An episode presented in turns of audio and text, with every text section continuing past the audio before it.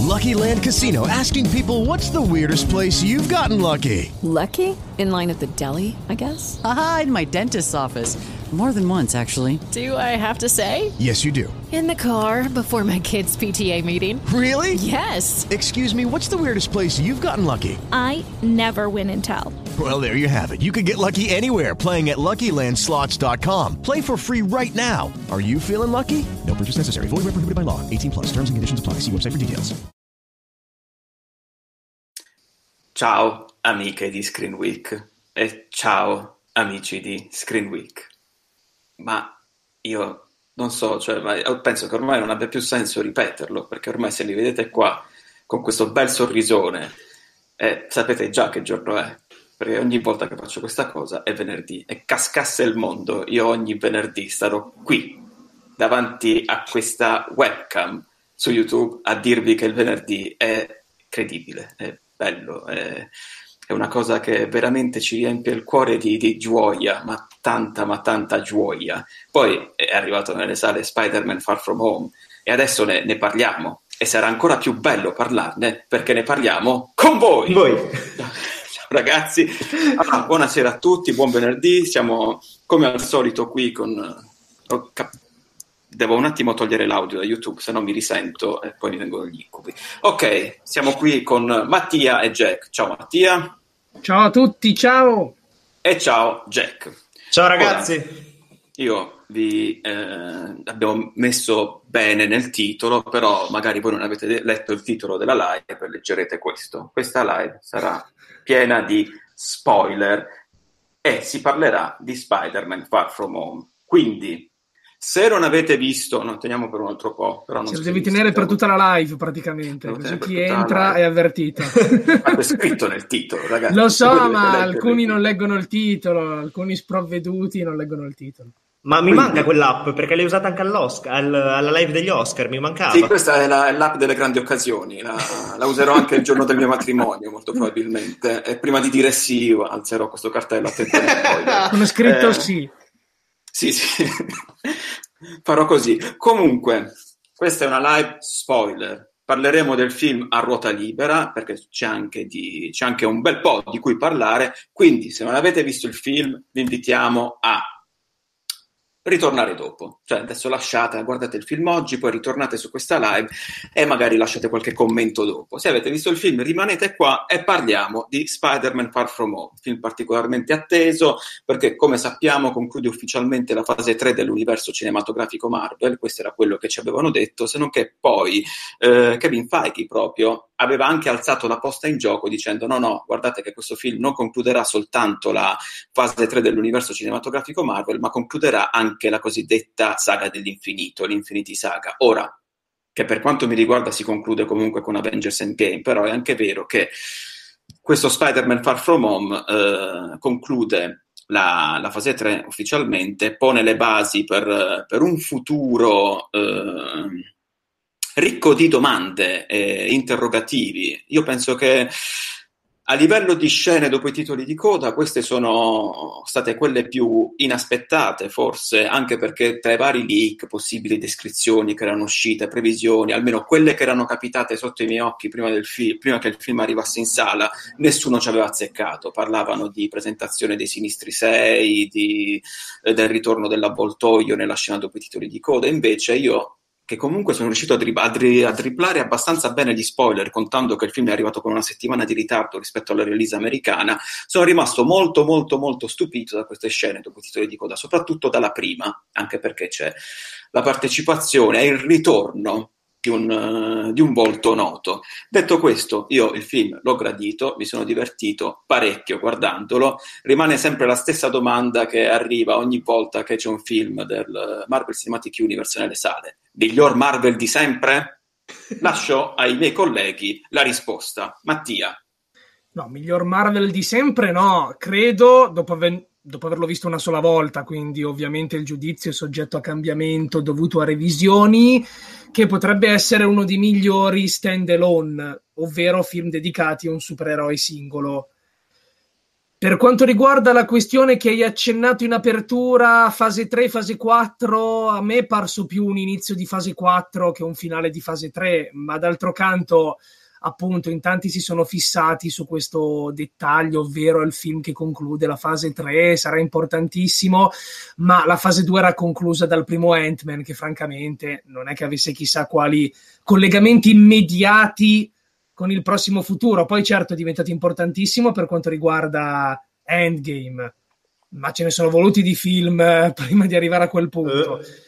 Quindi, al di là di quello, io lo ritengo un ottimo film singolo con delle diramazioni in effetti interessanti nelle famigerate scene dopo i titoli, anche se vedo tante persone, poi immagino entreremo nel dettaglio, speculare sulla seconda scena che io ho percepito più che altro come una sorta di linea tematica presente in tutto il film che andava a chiudersi e l'ho percepita anche più che altro come una gag. La scena importante è la prima, io non credo la seconda apra chissà quali scenari, sinceramente.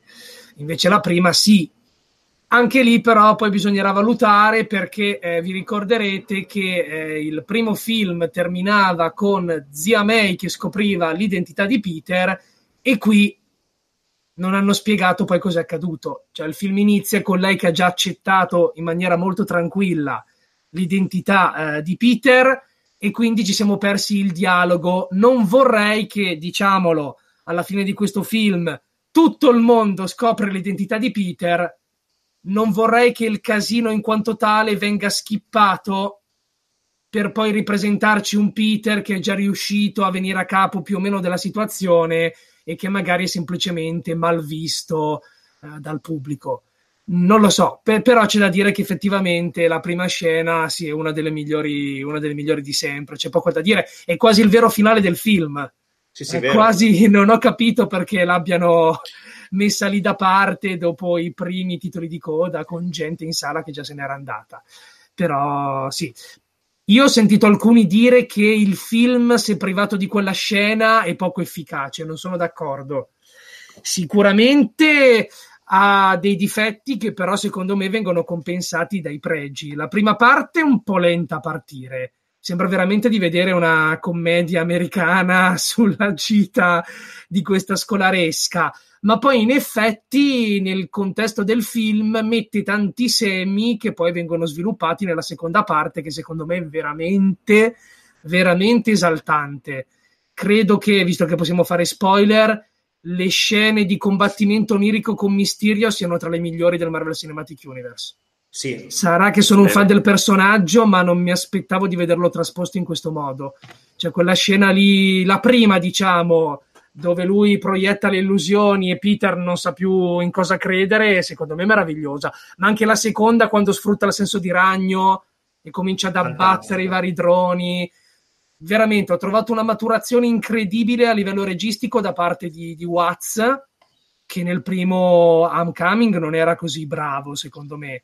Anche quella scena finale di svolazzi tra i cieli di New York che mi hanno ricordato il videogioco per la PlayStation 4. C'è una citazione palese poi al videogioco. Sì, tra l'altro l'ho trovata veramente meravigliosa. Ecco, forse alcuni effetti visivi tentennano un pochino, nel senso che ad esempio la famigerata boccia di Mysterio qualche volta sembra veramente finta. Volendo l'hanno giustificato però. Perché è un effetto visivo veramente ma ho notato anche qualche tentennamento nelle fasi iniziali quando c'è Spider-Man che volteggia. Poi sarà l'abitudine, sarà che magari hanno riservato il meglio per la fine, ma ho trovato invece degli effetti all'altezza. Eh, c'è da dire appunto che magari qualcuno potrebbe trovare disturbante la grande componente comedy della prima parte, ma secondo me è contestualizzata nella dimensione scolastica del personaggio e anche nel tentativo del Marvel Cinematic Universe di differenziare il più possibile le pellicole. Quindi Spider-Man adesso come adesso è un film supereroistico con però una base di commedia adolescenziale, che poi alla fine probabilmente i puristi di, della trilogia di Sam Raimi si, si lamenteranno, però se andiamo a vedere i primissimi fumetti del personaggio c'era una componente romance fortissima, eh, non a caso poi il secondo disegnatore del personaggio, John Romita Senior, Senior. pro- proveniva proprio dalle, dalle strip dei fumetti romantici in stile soap opera. E fu una scelta voluta da Lee proprio per giocare sulla sensualità di queste donne che si avvicendavano nella vita di Peter, i suoi problemi di cuore. Quindi io rilevo davvero una coerenza estrema da questo punto di vista. C'è da dire anche che una delle mie preoccupazioni era Spider-Man come Iron Man Junior.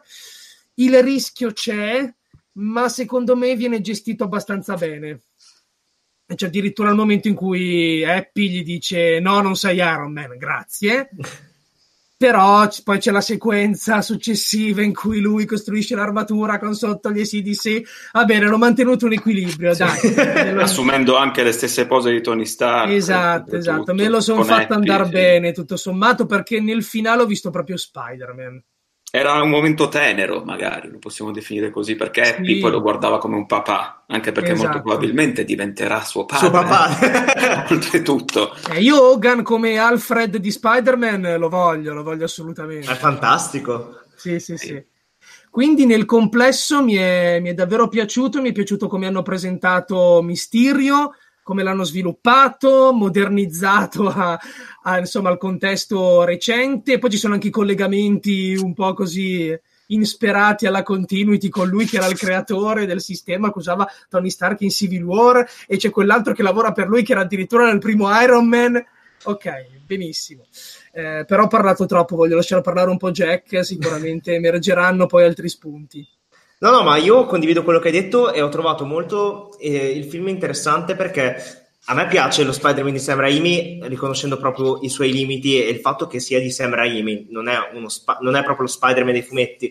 E in questo film ho visto proprio il vero Spider-Man alla fine del film, ma soprattutto tanto Peter Parker, e questo mi è piaciuto. Io devo dire che sono un sostenitore, nonostante sia abbastanza lenta la prima parte, mi è piaciuta, cioè nel senso che comunque l'ho trovata divertente, forse a volte un po' esagerata, però comunque mh, il film ha un buon ritmo secondo me. E tutti i difetti, comunque ci sono anche delle cazzate grosse che fa Peter Parker che dici ok che è un ragazzino però c'è anche un limite a tutto però che sono compensate secondo me da tutta la seconda parte. Cioè secondo me uno Spider-Man di questo tipo con anche l'utilizzo del senso di ragno come fa lui nel, nel finale o comunque tutte le responsabilità che si prende e anche il fatto di superare il lutto della morte di Tony Stark secondo me comunque seppur in superficie tutto quanto sono trattati molto bene a parer mio. Poi come hai detto te la regia e il lato tecnico in generale anche gli effetti speciali hanno fatto un balzo di qualità.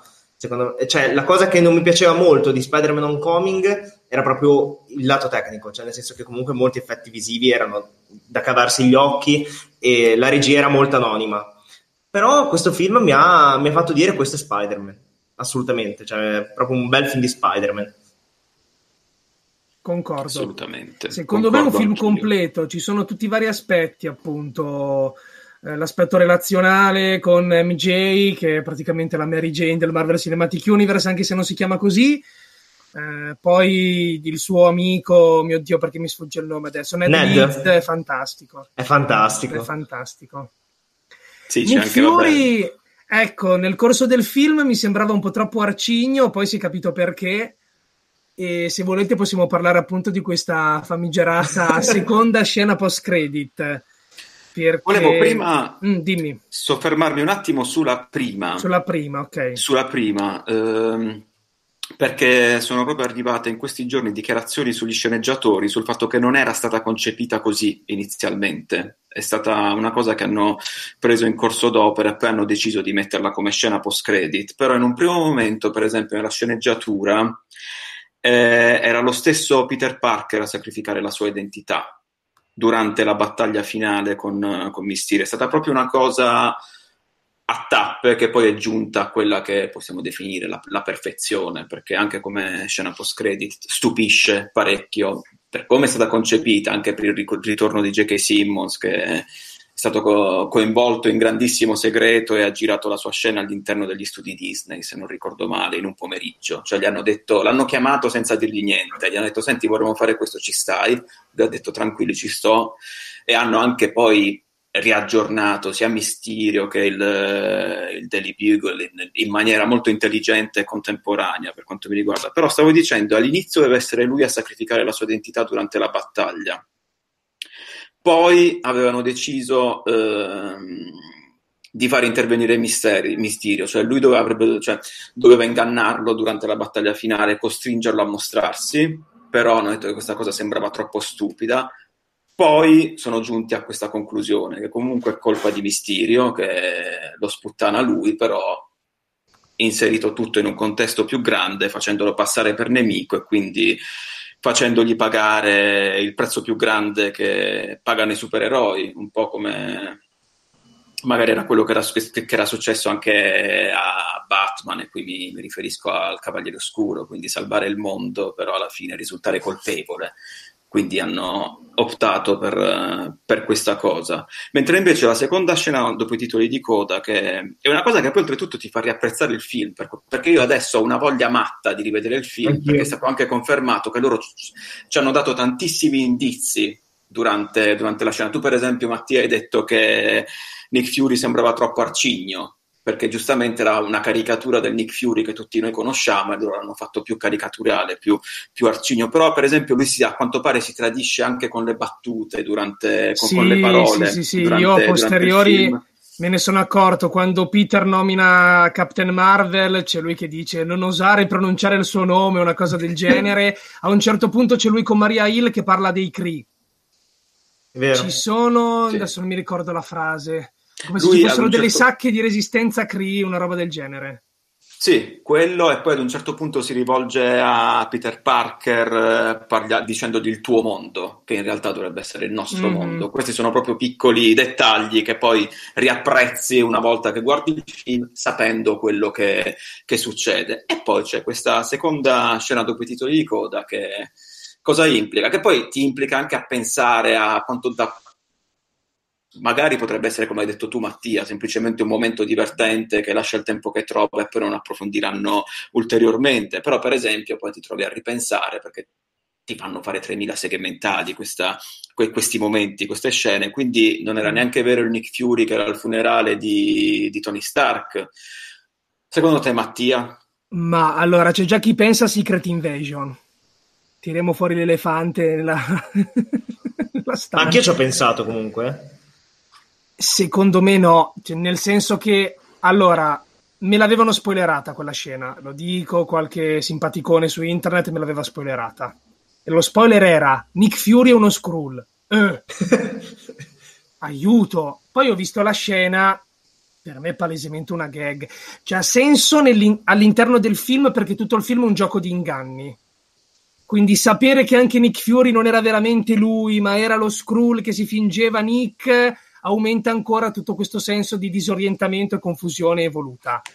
Ma Secret Invasion, cioè, per Secret Invasion è fondamentale che gli Skrull siano cattivi. Qui ancora una volta ci ribadiscono, sono buoni. Cioè qui potevano giocarsi il colpo di scena incredibile Uh, è stato uno scroll per tutto il tempo, magari è cattivo, chissà cosa pianifica. No, è Talos, lo scroll interpretato da Ben Mendelssohn, che è buono buono, la stessa scena è molto buttata in cacciara, ci fanno vedere Nick che su nell'astronave Skrull c'è già chi specula, chissà cosa sta combinando, ma secondo me era lì davanti a una finta spiaggia, era lì a rilassarsi. Secondo me la sostituzione avviene dopo Endgame, anche perché lo stacco nell'interpretazione a mio avviso è radicale. Cioè, io negli altri film un Nick Fury così strano non l'avevo mai visto. Quindi secondo me volutissima come cosa e secondo me una gag fine a se stessa. Con questo non voglio dire che non vedremo più gli Skrull o che effettivamente non si scopra che Nick Fury sta lavorando un piano con loro per fare chissà cosa. Ma Secret Invasion, francamente, mi sembra un po', un po' troppo grande da pronosticare adesso come adesso. No, probabilmente, cioè, adesso io non penso che nell'immediato faranno Secret Invasion perché è anche un evento troppo grande e come hai detto te, li hanno presentati al contrario gli Skrull rispetto ai, ai, fumetti, quindi bisognerebbe ribaltare la situazione o far sì che ci siano due fazioni degli Skrull. La cosa è che in Captain Marvel ci viene rivelato tutt'altro, che comunque loro sono rimasti in pochi, eccetera, eccetera, o ne sono rimasti degli altri in altri pianeti non, non, lo so, che magari hanno fatto come Star Wars la fazione de, dei Sith, de, eh, degli Skrull, però non lo so, è un po', un po' difficile da dire. La cosa è che probabilmente questa scena, nel caso vogliano fare un ipotetico Secret Invasion, al contrario, eh, potranno riutilizzarla, non lo so, però sì, così sui due piedi è una, è una scena carina, un po' fine a se stessa. Poi molta gente si è messa lì a dire sì, perché Nick Fury taglia, non taglia il toast in diagonale, guardiamo tutti i film nei quali taglia il toast. Per me, cioè, nel senso, conta secondo me anche poco, cioè nel senso che comunque non bisogna stare lì a cervellarsi quando è stato uno screw, ma, ma non, secondo me non ci ha fatto neanche sì, caso. anche perché così. il problema è questo, può anche essere stato uno screw prima, ma qui vediamo che lo screw lavora per Nick, quindi fa quello che farebbe Nick. Cioè, non c'è nessuna cospirazione sotto, no, è un suo alleato, semplicemente Nick ogni tanto ha voglia di di andarsene in vacanza. esatto, di andarsene in vacanza, di staccarsi dai problemi terrestri e va dai suoi amici Skrull. Ma eh, se sono alleati non ha neanche senso stare lì a spulciare i film. Cioè, sì, può essere un simpatico divertimento, ma a livello di teorie non ne vedo il senso. No, no, assolutamente. Cioè, qua nei commenti dicono però Talos dice al vero Fury come sta andando la missione. Che missione? Ma la missione è quella de- del film. Esatto, è quella del film, di consegnare gli occhiali a Peter e cercare di capire chi caspita sono gli elementali, eccetera, eccetera. Tra l'altro, con questo colpo di scena risolvono anche non un buco, ma una forzatura, ovvero il fatto che finora Nick Fury è stato pressoché infallibile, qui invece si fida di un mentecatto. Non è il vero sì. Nick, è Talos, quindi è funzionale come colpo di scena, però appunto lo ritengo funzionale all'economia del film. Sì, sì, ma io sono d'accordo perché mh, poi non, non, ci sarebbe secondo me neanche tanto da speculare riguardante a ciò, cioè nel senso non... È, è una scena divertente che poi cioè, molte persone hanno detto sì, però pensiamo a Captain America The Winter Soldier dove c'era tutta la scena del riconoscimento di informazioni segrete dello sci... Cioè, nel senso è troppo, troppo forzato che comunque per un tot di film Nick Fury in verità fosse Talos, è troppo, troppo forzato. Magari qualche volta può, può, darsi, però è una cosa che evidentemente, cioè è evidente che sono, sono pensati adesso, non era sì, da, sì, sì. da, dieci anni, quindi è inutile anche speculare sopra, secondo me, queste cose. Probabile che questa scena, dopo titoli di coda, verrà di nuovo fuori, magari in qualche modo, magari c'è un piano dietro. No, non lo so, però non penso ci sia troppo da, da speculare dietro questa cosa. È forse io. fondamentalmente un momento che si possono giocare come vogliono, cioè fondamentalmente Nick Fury è in vacanza, eh, sti cazzi, cioè nel prossimo film... Uh, Magari dirà... può, esserci, può esserci una scena in cui Nick Fury muore, in realtà è Talos che muore per lui. Può darsi, sì. Anche. Possono, possono giocarselo benissimo oppure inventarsi che veramente... Cioè dipende da che che intenzioni hanno per il futuro, se hanno stabilito è una cosa che lascia porte tanto aperte. Cioè, nel senso, nel prossimo film lui può dire sono stato in vacanza con i miei amichetti, eh, adesso sono tornato, oppure veramente essere una missione. Diciamo che è un po', se ci riflettiamo, mettere due scene che avranno comunque un peso fondamentale sul futuro dell'universo cinematografico è una mossa azzardata. Però la prima, scena, la prima, scena, apre molte più porte, cioè comunque sì. io spero che non facciano uno skip di quella della parte Peter Parker, perché secondo me la questione zia già mi è stata un po' così. Eh. Ma lì potevo anche accettarlo, ok? Però è troppo grande, cioè una rivelazione di questo tipo è troppo grande. E oltretutto non me la sarei mai aspettata perché è il secondo film di Spider-Man. Ok che Spider-Man c'è stato anche negli, in Avengers Infinity War e tutto quanto, nel game però n- non lo so, è molto azzardata, è una cosa molto molto azzardata. Perché adesso come, come, se la possono cavare con questa cosa? Io stavo anche pensando ad un'altra cosa, però qua dipende sempre come la vogliono sviluppare. Però questo film dà l'impressione che un po' lui si è costretto suo malgrado ad accogliere il testimone di, di Iron Man anche seguendone magari la, come la vogliamo definire, parabola supereroistica suo malgrado, quindi riceve questi occhiali, fondamentalmente non li vuole, pensa di non essere degno, fa l'errore, li consegna a Mysterio, poi se li riprende nel momento in cui si costruisce la sua eh, nuova, eh, suo nuovo costume da uomo ragno, comunque assume le stesse sembianze, Happy Hogan che lo guarda con quel fare materno ed è like un chiaro rimando, ah cavolo sono orgoglioso di te, mi ricordi proprio lui, e poi come Iron Man la sua identità viene rivelata, però anche qui suo malgrado, mentre Tony Stark aveva, tra virgolette, il culo parato dai suoi soldi e tutto il resto, lui invece viene sputtanato così da, dall'equivalente di una pagina Facebook di Flame uh, odierna. E comunque questa cosa potrebbe avere gra- gravi conseguenze sul, sul, suo futuro, un po' un, non so come lo vogliamo eh, definire, un destino speculare però al negativo, non, non, lo so, sembra che comunque lo stiano costringendo a seguire lo stesso percorso nonostante lui non voglia. Io ho avuto questa impressione almeno, non so voi. Sì, sì, sì, il fattore identità segreta rivelata ovviamente lo devono gestire per forza di cose, è troppo grande. Io a livello di skip intendevo il fatto che lo ritengano responsabile della morte di Mysterio, perché una cosa poi facilmente smentibile, voglio dire, i droni in quel momento erano comandati da Quentin Beck. Peter va da Pepper, gli dice non si può entrare nel computerone che svela da chi erano comandati i droidi in quell'istante, track. Poi ovviamente si può giocare sul fattore su cui gioca anche Mysterio del resto, creduloneria delle persone. Quindi magari lui legalmente si toglie d'impiccio, ma ormai il suo nome è stato macchiato. E qui si ritorna un po' alla dimensione di fumetti dove Jameson con la sua campagna anti-Spider-Man comunque lo faceva passare spesso come una minaccia. In tante storie c'è addirittura la polizia che gli dà contro.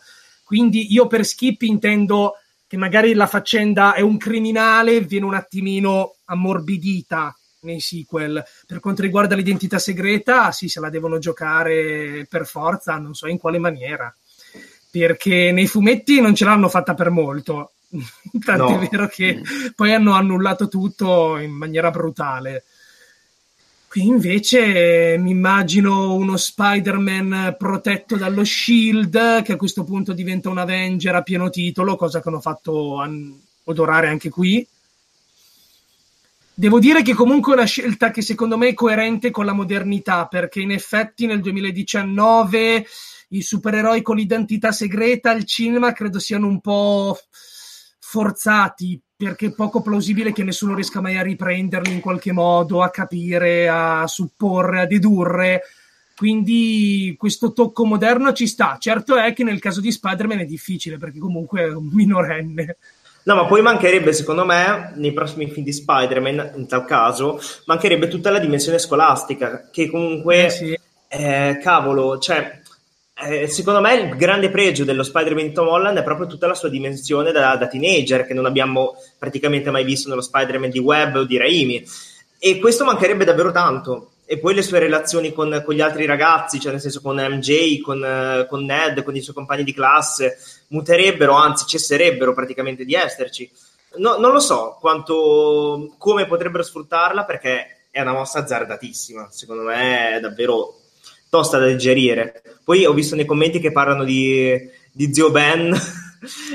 per me Zio Ben è stato accantonato proprio ne abbiamo avuto la conferma, avevano la possibilità qui di inserire il riferimento e non l'hanno fatto. Cioè la lapide che compare a un certo punto, io ho pensato zio Ben, zio anch'io, Ben. Anch'io, no, Ok, Iron Man. Quindi... Bisognerebbe anche anche capire, penso a questo punto, perché loro hanno lanciato comunque una piccola bomba ri- ricoinvolgendo J.K. Simmons e-, e, dando comunque vita ad un multiverso fondamentalmente, perché cioè, è lo stesso personaggio ma non è lo stesso personaggio. Quanto Jameson sarà influente sul futuro? Cioè questo cosa vuol dire? Che adesso noi lo vedremo di nuovo. Eh, a me è piaciuto come hanno, ho già detto prima, come hanno reso moderno il tutto è il eh, videogioco. Sulla... Su, come Mattia? È come il videogioco della PlayStation 4, non Vero. è un giornale ma conduce un podcast barra notiziario. Quindi... Che ogni volta che volteggi te lo senti nelle orecchie. Sì, sì, sì, sì. sì. Ed è una cosa particolarmente attuale e potente, che se la vogliono sfruttare, cioè funzionerebbe. Quando, per esempio, prima stavamo riflettendo sul, su quanto, per esempio, sarà influente la, la, shitstorm che si potrebbe scatenare su Peter Parker, parecchio, perché se ci riflettiamo, cioè, sono cose che, che ormai mandano avanti il mondo, queste, questi piccoli eh, grandi, piccoli, virgola, grandi diffusori di fake news. Quindi la, la, la, tempesta che si potrebbe scatenare su Peter Parker, l'odio generale, se trattato a dovere, se trattato in maniera attuale, come sembra che vogliano fare, potrebbe rivelarsi anche molto più grave del previsto e molto più anche eh, efficiente in senso negativo, ovviamente, rispetto a quello che potrebbe avere la carta stampata. Cioè, era inutile, giustamente far tornare la carta stampata oggi, però cioè, non, non, sottovalu- non, la sottovaluterei la cosa e resta da capire se per esempio nel... adesso cioè, J.K. Simmons fa parte ufficialmente del Marvel Cinematic Universe e lo vedremo in futuro, perché nel caso potrebbe prospettarsi uno scenario molto interessante dal mio punto di vista, ripeto, attuale, cioè ci, ci ricamiamo sopra con, continuamente su queste cose che si dice che possono far vincere le elezioni e quant'altro, quindi non lo so, io spero che, che lo trattino a dovere, però bisogna, bisogna capire. Secondo me è un personaggio so così, così, iconico, così importante anche, soprattutto per quanto viene ricordato dai fan del, di vecchia data dello Spider-Man di Raimi, per me ci c'era di nuovo fuori, perché è troppo... Secondo me non può essere un cameo fine a se stesso e poi oltretutto anche questa cosa del multiverso. Non dico che tutti gli Spider-Man siano collegati, assolutamente no, perché sarebbe una cosa figa ma f- folle, sarebbe una follia, impossibile poi. Eh, però anche questa cosa del multiverso, perché Mysterio, quando parla anche del multiverso, anche questa cosa che potrebbe aprire anche altre, altre parentesi, ehm, parla di Terra 616, cioè è stato molto specifico e questa cosa molto specifica di parlare di Terra 616, non lo so, è proprio quella dei fumetti, per cui la può avere detta a caso, ok, però mm, non lo so, secondo me può aprire anche alle strade del multiverso, nonostante sia stato smentito in questo film. No, oddio, sì, io poi lo stavo citando a battuta perché mi fa proprio. è una cosa che trovo alquanto singolare e al tempo stesso geniale aver fatto, aver, fatto tornare J.K. Simmons nello stesso ruolo che ha coperto su un altro film totalmente scollegato a questo eppure incentrato su, sullo stesso personaggio. Eh, è una mossa molto strana, una mossa, non, non, non, non, so cos'altro pensare, però ti fa esplodere un po' il cervello se, se ci pensi poi, se ti metti a riflettere a tutto beh, ciò che comporta. Era quello che avrebbero voluto tutti comunque. Sì, sì. Eh beh. E io all'inizio ero portato a pensare che fosse solo un cameo, però è talmente una goduria vederlo, la realizzazione di un sogno, che no, nel prossimo lo devono mettere, c'è un obbligo morale. C'è un obbligo morale. Lo, devono mettere assolutamente, cioè, per forza. Facciamo una petizione, eh. le famose petizioni online. Sì, sì, sì, sì, sì, voglio lo spin-off su di lui, un film solo su Jameson. Con suo figlio nello spazio. Che poi, tra l'altro, a proposito di collegamenti, in Venom, all'inizio del film, uno degli astronauti che venivano uccisi dal, dal nemico di Venom, di cui non ricordo il nome, l'altro simbionte, era il figlio di Jameson. Se voi leggete nei titoli di coda, era il figlio di Jameson, quindi è tutto collegato. Ah, vedi? Ah, vedi? Cioè, quindi... Ah, vedi. Questo, questo, questo, per esempio non, non ci avevo mai fatto eh, caso. Sì, sì, sì. Guarda, J.K. Simmons è un altro attore che da DC è passato a Marvel, di nuovo. ha fatto Marvel DC, DC Marvel di nuovo.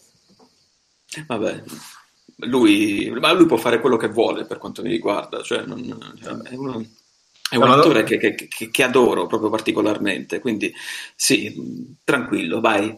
Sei, confermo, sei Simmons. Confermo che in Venom c'era il figlio di Jameson. Eh, in Venom il personaggio compare nella scena iniziale e l'unico dei piloti della Life Foundation sopravvissuti all'impatto. Mm. Però credo fosse quello in cui poi si infilava il simbionte, forse. Adesso non ricordo, dovrei rivedere l'inizio di Venom, che mi era piaciuto talmente tanto che ho già cancellato dei dettagli. Però c'era Jameson all'inizio, di questo ero sicuro. È tutto collegato, ragazzi, tutto, tutto collegato. collegato.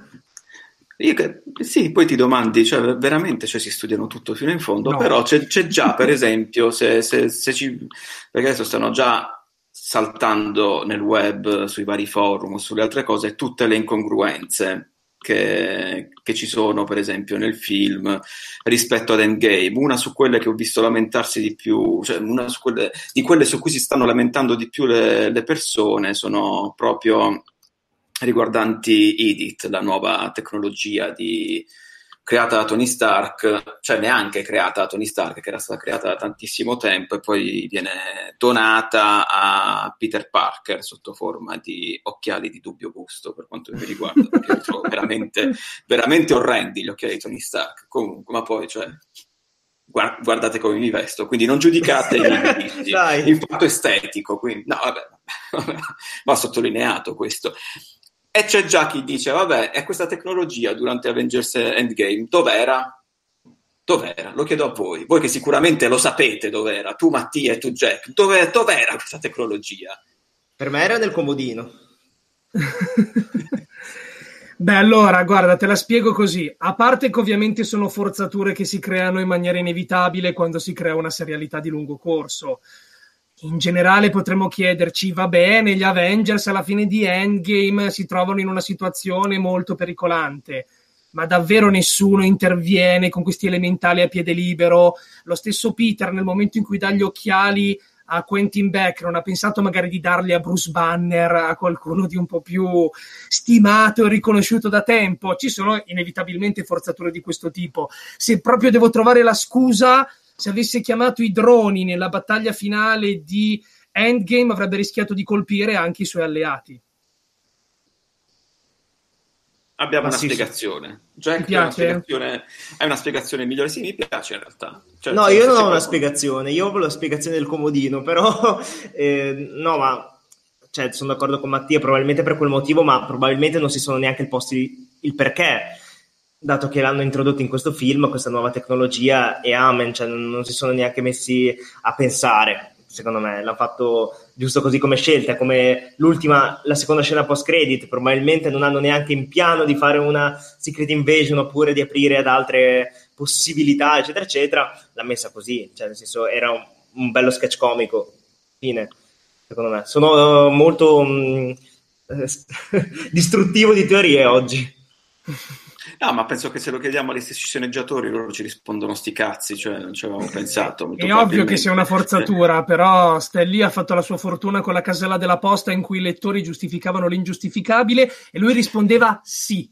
Quindi probabilmente, ma sì, non li ha chiamati perché rischiava di colpire. C'era talmente un casino in quella battaglia che sarebbe stato difficile direzionarli correttamente nei punti giusti. E poi comunque Thanos non credo sarebbe morto in ogni caso con i droni, eh. No. no.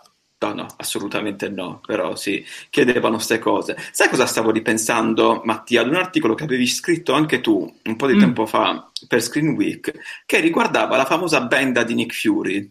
Non so se eh, ti ricordi. Sì, e poi, sì, ti ritrovi, sì. poi, ti ritrovi, a pensare a tutte queste cose. Cioè, una volta che hai visto il film, hai scoperto il colpo di scena, eh, sei arrivato alla scena, all'ultima scena dopo i titoli di coda, cioè ti viene veramente a pensare, ma era sul serio un errore oppure ci avevano sul serio pensato per, per lanciarci degli indizi? So, ma visto che ne avevi parlato tu, Mattia, sì, io in realtà puntavo, puntavo, il camaleonte perché c'era questo Dimitri dal nome un po' ambiguo, perché il camaleonte nei fumetti si chiama Dimitri. E appunto era per giustificare com'è possibile che Nick Fury si fidi di sto zozzone e invece era uno Skrull. Quindi volontario o non volontario, ma eh, è difficile da dire. A me piace pensare che sia stato volontario, mi piace pensarla sì. così. Sì, poi ci, ti, ti, ti, fermi a pensare. A me adesso io sono capitato, per esempio, ho ripescato un nostro vecchio articolo eh, in cui era risalente al 21 giugno 2019, quindi neanche troppo, troppo lontano, iniziavano già a girare, a spuntare come funghi nel web le descrizioni delle, delle scene dopo i titoli di coda. Ora, Um, ma Roger Wardell che... non ha detto niente su questo film? Sai che non sono andato a controllare? Ma... controlla, controlla. Controlla Roger Wardell. Mi dispiace perché l'ho, l'ho, tradito, mi sento come se l'ho tradito effettivamente. Vediamo, eh, vediamo, eh, vediamo. Vediamo, vediamo. No, è fermo al 7 giugno. Cavolo. Eh, però bisogna risalire prima perché lui eh, arriva, al 7, arriva al 7, arriva al 7 giugno con, con, un, con, un, tweet arrabbiato pure, Roger Bartelli incazzato. Cioè, Perché riportano male i suoi tweet. Sì, questi giornalisti la devono mettere... ragazzi, cioè, come dire, ragazzi, io ho una certa credibilità. Cioè, eh, non, non è che sono un mentecatto. Cioè... Per me lui è Kevin Feige comunque, eh. sicuramente, no. sicuramente. Ragazzi, lui è Mark Raffalo, nessuno mi, mi toglierà, cioè questa, questa, scena di Mark Raffalo che ha proprio delle crisi di spoiler in cui non, non, ce la fa, non ce la fa, si trova in mezzo alla strada, ha il bisogno di, di, dire qualcosa a qualcuno, quindi corre nel primo luogo che trova, un bar, un ristorante, si chiude in bagno e twitta, perché non, non ce la fa proprio e poi sta meglio, cioè ha interpretato un orgasmo incredibile. Ecco cosa mi immagino io durante la notte. Bello. Eh, Mark, sì, no, sono, sono Mark Raffalo che orgasma mentre twitta. Sono pensieri molto peculiari. No, sì, no, poi ognuno ha le sue perversioni. Certo, cioè, certo. Penso che questa non sia una chat dove si giudica la gente. Cioè, no, no, volete, no, volete, vi volete dire questo? Vi dico un po' però quanto volava la fantasia delle persone al tempo. Eh, allora, questo però era, era, strano, perché aveva detto eh, lasciate stare la, la scena ufficialmente dopo i titoli di coda, quindi perché riguarda Nick Fury e fa soltanto ridere. Diceva lui, riguarda Nick Fury e Maria Hill e fa soltanto ridere. Ecco. E qui adesso ci ripensi a quello che diceva, era, però, però, poi ci ha dato la descrizione di quella mid credit, che è quella che viene dopo i fancy credits. Non so se, se lo sapevate, ragazzi. Attenzione alla pronuncia: fancy credits sono quelli animati, tutti carini, mm. luccicosi. Che carini che sono quei credit, si chiamano così. Poi arrivano i veri credit, che sono quelli bianchi su sfondo nero. Eh, ve la leggo anche con un'intonazione da, da, da primo della classe, se ce la faccio. La scena inizia in una stanza buia, con una musica che regala vibrazioni malvagie. Misterio, sconfitto e triste, guarda fuori dalla finestra di un grattacielo di notte. L'inquadratura è dell'interno della stanza, quindi non possiamo vedere di, di, di che edificio si tratta. Si sente una voce dall'accento russo che dice una cosa come è riuscito a batterci una volta, ma presto la pagherà. Misterio si volta e scopriamo che la voce è quella del camaleonte, con il suo costume.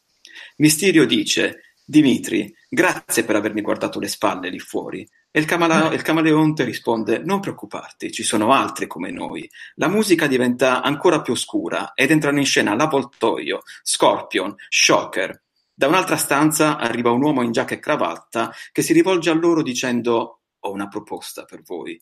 La telecamera si sposta all'esterno dell'edificio e con una panoramica scopriamo che si tratta di quella che un tempo era la Stark Tower, Avenger Tower, ora diventata la Oscorp Tower. Non è chiaro se l'uomo in giacca e cravatta è Norman Osborn. Ci vuole una grande fantasia per inventarsi tutto questo e poi spacciarlo per reale, però sembrava figa. Cioè... Ma questo non è Roger Wardell, però. No, no, questa era una cosa ah, che era ah, comparsa su eh, ah, su, su Red, su, come si chiama, su un utente di Red. No, no, Roger Bartel, lui non dice queste cose. Però, lui, però era, era, molto, cioè sembrava anche abbastanza proba- probabile pensandoci all'epoca. Perché ci poteva stare questo... però. No, ci poteva stare tranquillamente. Poi se ci pensiamo adesso, cioè abbiamo un avvoltoio in galera che, che adesso sa chi è Spider-Man. Eh, ma adesso lo sanno tutti. Adesso lo sanno tutti, oltretutto. Però sì, si parlava già del coinvolgimento del camaleonte, però niente, cioè, hanno fatto tutta questa cosa. Spero che vi sia piaciuto il modo in cui l'ho letto. Se molto, volete, molto. io a pagamento posso leggere fiabe, anche storie per bambini. Il, il problema di Norman per me è sempre quello che è un personaggio Sony e quindi renderlo, c'è cioè, chi ipotizza sarà il nemico della fase 4, la vedo difficile, la vedo difficile. Secondo me non lo introducono, cioè almeno per adesso non introducono. No, anche perché hanno sempre puntato su cattivi nuovi nel Marvel Cinematic Universe, nel, cioè Mysterio non si era mai visto, l'avvoltoio non si era mai visto. Erano stati accostati allo Spider-Man 4 di Raimi entrambi, se non erro. Sì. E adesso per il terzo non so dove potrebbero pescare, magari arriverà davvero il crossover con Venom a questo punto. Ma io mi sarei aspettato un collegamento comunque in una di queste due scene post-credit. Cioè, avevo puntato tutto su quello. C'è anche da dire che è una cosa di cui, di cui hanno iniziato a parlare in modo chiaro recentemente. Quindi magari ripeto, magari avevo letto una notizia sbagliata, ma io ero rimasto al fatto che questo dovesse essere l'ultimo film con Tom Holland come Spider-Man. Cosa? Quindi, no, sì, non... io ero rimasto qui. Cioè, il primo contratto originale del 2015 si fermava qui. Io, ovviamente la, avranno ricontrattato la cosa. Però io ricordo in maniera distinta che dopo il secondo film c'era da riparlarne. E in effetti poi, adesso noi stiamo facendo le teorie sul futuro di Spider-Man, ma nei prossimi film, quelli che almeno possiamo ipotizzare, di Spider-Man non dovrebbe esserci traccia. stanno facendo Vedova Nera, stanno facendo Gli Eterni, stanno facendo Doctor Strange 2, Black Panther 2. Cioè, prima di rivedere Spider-Man, hai voglia. Devono passare tutti questi, quindi addio. Sì, Mi sì, sa sì. che l'ultima è del 2022. Che cos'è? Secondo me parliamo di addirittura di fine fase 4 per rivedere Spider-Man. Secondo me lo rivediamo nel film corale, perché io rimango convinto che la fase 4 si chiude con i New Avengers, io sono convintissimo. Scopriremo presto, credo, quale sarà la timeline della fase 4. Eh beh sì, entro, Vabbè, agosto, entro agosto ce lo diranno. Sì. Eh, però sì, non, non- non hai torto da che, ci- che ci sto riflettendo, perché sì, eh, ed era anche una cosa di cui abbiamo parlato sul, sul blog di Screen Week, è che proprio il destino del- di Spider-Man nel Marvel Cinematic Universe dipende anche da come andrà Spider-Man Far From Home, ma visto come sta andando sembra che non ci siano problemi, e questo per questioni di contratto, cioè perché nel caso impossibile, se il film dovesse floppare, la Sony potrebbe dire eh, ciao, ciaone, è stato bello, basta, non ve lo diamo più. Mm. Ehm, e quindi anche, per- anche in funzione di questo il contratto di Tom Holland aveva una scadenza, se, se vogliamo definirla così, breve. Quindi è tutto da, da rinnovare effettivamente, però non penso che ci siano dubbi. È anche vero, però, come hai sottolineato tu, che loro magari per pararsi il culo da questa ipotesi hanno preso in considerazione film, giustamente, che non, eh, che non considerano eh, Spider-Man come, come personaggio, almeno come personaggio principale. Quindi sì, era una mossa sicuramente calcolata in funzione, in funzione di questo, però non, eh, non, boh, non lo so. Quindi, io spero che comunque, dico, mantengano beh, cast e tutto quanto, ma sono curioso ancora di vedere John Watts alla regia, perché devo dirvi, gli ultimi 5 minuti a livello registico, quella, tutta quella parte sul grattacieli, eccetera, eccetera, mi è piaciuta da morire. Sì. Cioè, secondo me quella parte è proprio Spider-Man eh, de- del videogioco, come dire, e anche lo Spider-Man dei fumetti, perché adoro le, le scene, vabbè, non possiamo paragonare, perché poi non, non è giusto paragonare le scene di grattacieli, cioè il, il volteggio tra, tra i grattacieli di Raimi, che quelle lì secondo me sono storiche, ma ha ripreso un po' quelle movenze, ma anche quelle del videogioco di Marvel Spider-Man, e secondo me è stato fantastico. Quella scena proprio oro colato. E mi sarei aspettato che loro non, ehm, non atterrassero lì nella, penso sia Times Square, ma atterrassero nel famoso palazzo di- del primo Spider-Man, proprio ultra citazionista. Però sì, è molto... Mi piacerebbe rivedere John Watts, perché ehm, l'ho rivalutato parecchio. Concordo, concordo. Secondo me si è dimostrato un ottimo regista in questa, in questa sede, soprattutto per quanto riguarda la parte finale. Ma poi anche Vabbè. tutta la parte degli inganni, tutta questa parte qua, contando che poi lui veniva da Clown, che penso sia uno dei film più brutti che abbia mai visto, per cui, cioè, tanto di cappello, ha trovato la sua strada. Io Clown Allora- non, non lo butto del tutto, se devo essere sincero. E dopo Clown aveva fatto questo cop car con Kevin Bacon, che se non l'avete visto ve lo consiglio Mai- perché è veramente carino, veramente un bel poliziesco con eh, due bambini come protagonisti. È un film molto bello. Allora, eh, per quanto riguarda quando rivedremo Spider-Man, mi sono permesso di andare a riprendere un mio vecchio articolo in cui provavo a ipotizzare i film della fase 4. Questo tenendo conto che di solito la Marvel rilascia due, tre film eh, supereroistici all'anno, ok? Quindi, 2020 io avevo buttato lì Black Widow e Doctor Strange 2. Probabilmente non sarà Doctor Strange 2, ma sarà The Eternals, gli Eterni Mm. a questo punto. 2021 avevo detto The Eternals, che a questo punto sarà Doctor Strange, probabilmente, eh, Black Panther 2 e Shang-Chi, perché hanno già arruolato anche il regista di Shang-Chi. 2022, Guardiani della Galassia 3, praticamente l'hanno mezzo confermato. Captain Marvel 2, credo, e poi, secondo me, New Avengers. C'è Assolutamente. spazio per altro? No, Perché in questo modo nel 2020 ci sono due film, nel 2021 tre e nel 2022 tre. Ne faranno quattro all'anno? No, troppo. Non l'ha mai Perché fatto, non altrimenti- penso che l'abbia mai fatto. Per Spider-Man fino al 2022 non vedo, non vedo spazio, se non nel film corale, appunto, perché nel New Avengers ovviamente lo piazzano. A maggior ragione dopo questo film. in cui il finto Nick Fury praticamente gli dice sì sì ti porto a Berlino per presentarti nuovo team. Questo... Non lo so, non lo so. Beh, Però eh... si va molto avanti comunque. Eh. Cioè, sì. Bisognerebbe aspettare 4, 4 anni, sono tanti. Soprattutto per un personaggio come Spider-Man. Solo che sono troppi film all'anno, per cui non ci sarebbe inserirlo. O lo inserisci il prossimo anno, però non eh, è impossibile. Potrebbero fare l'azzardo 4 film. Sono tantini. Eh, ma sono tantini, eh. Cioè, sono... Eh, sì. Però però voi immaginate una fase 4 senza Captain Marvel 2, ad esempio? Io no, è incassato. Ma poi avevano già, non avevano già detto qualcosa in questi giorni relativamente a Captain Marvel 2? Mm, Sarebbe questo... stato rilasciato nel 2021, no? Ok, qua c'è chi dice che Feige ha detto che la fase 4 ha durata quinquennale. Io non l'ho letto, eh? ammetto di non averlo letto. Neanch'io.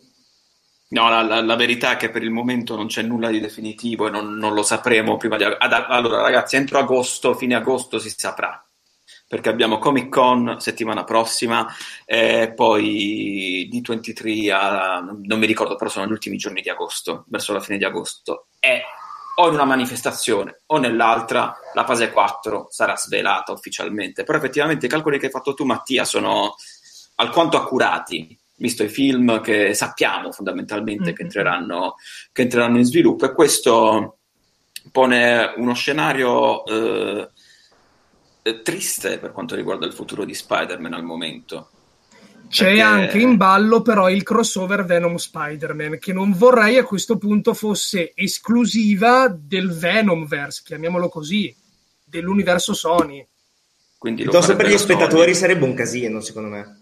Cioè, noi che magari siamo nel so. settore. Secondo me gli spettatori non colgono la differenza. Quindi sì, è il nuovo film di Spider-Man.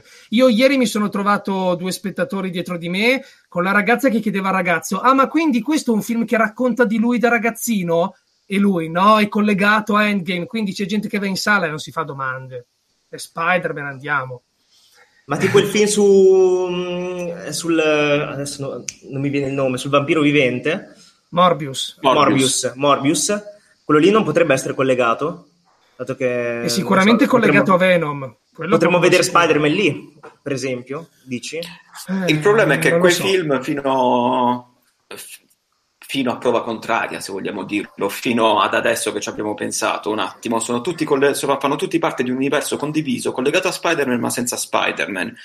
Però, effettivamente, volendo fare proprio maliziosi e pensando un po' uh, ed unendo un po' questi pezzi di un possibile puzzle.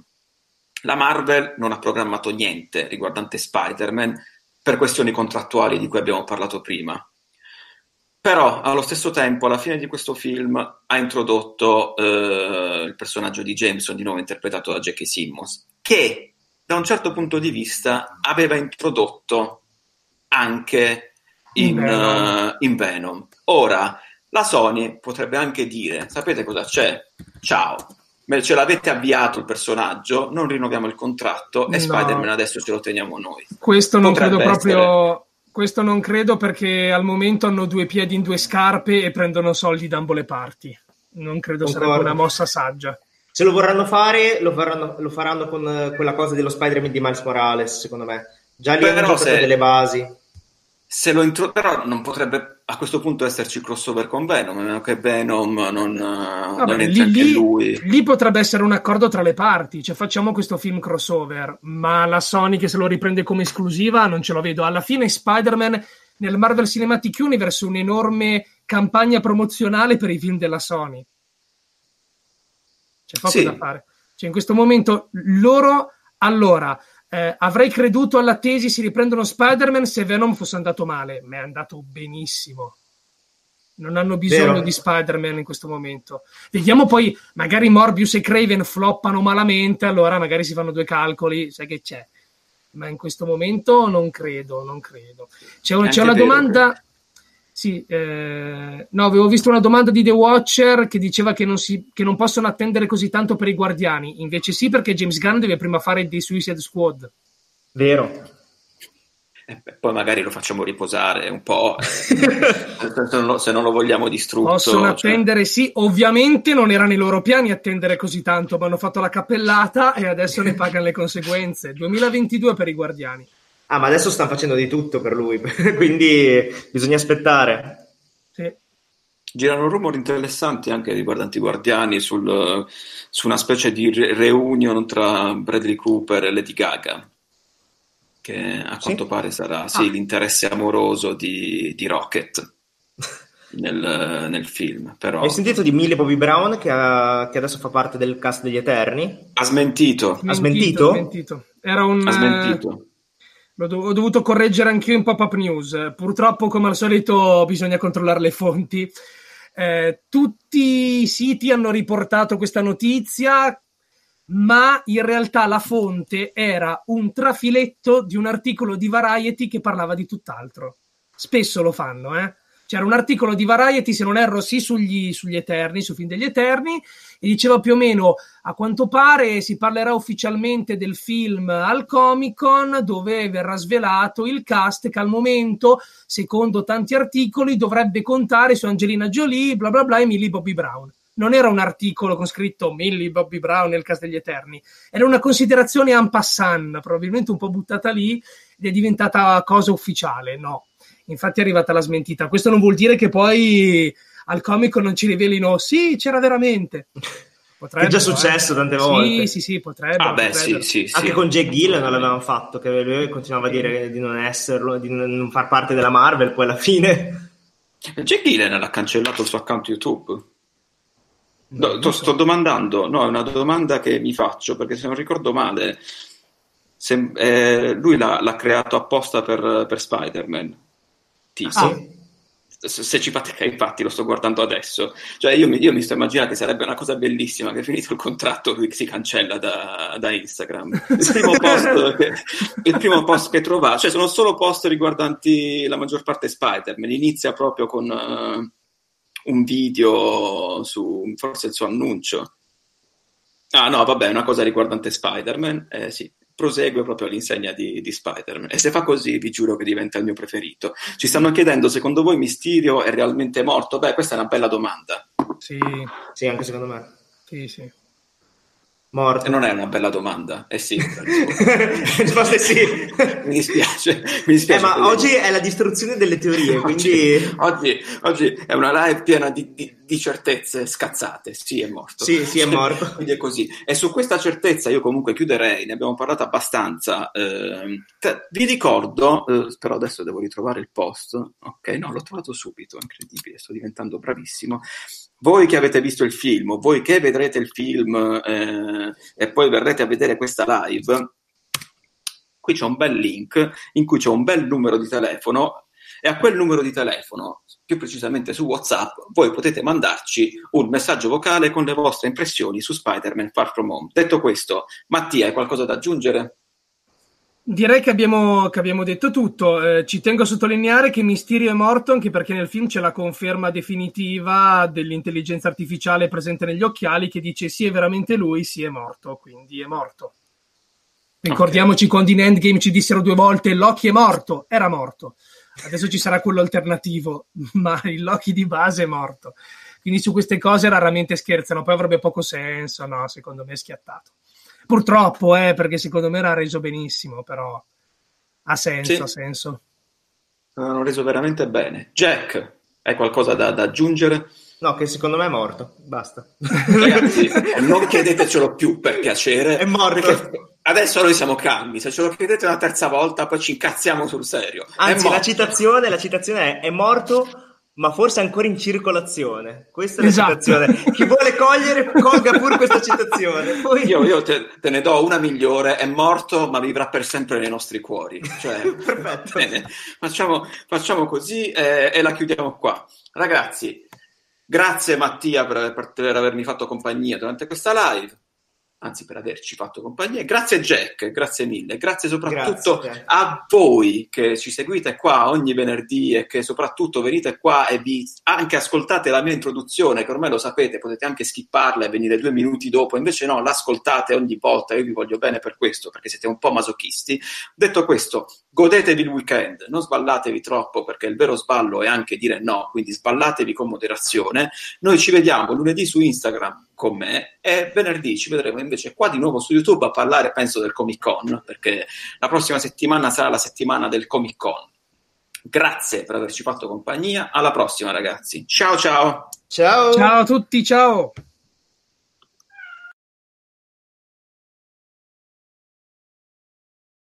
Hey guys, it is Ryan. I'm not sure if you know this about me, but I'm a bit of a fun fanatic when I can. I like to work, but I like fun too. It's a thing. And now the truth is out there. I can tell you about my favorite place to have fun Chumba Casino. They have hundreds of social casino style games to choose from, with new games released each week. You can play for free anytime, anywhere. And each day brings a new chance to collect daily bonuses. So join me in the fun. Sign up now at chumbacasino.com. No purchase necessary. Group. Void prohibited by law. See terms and conditions. 18 plus.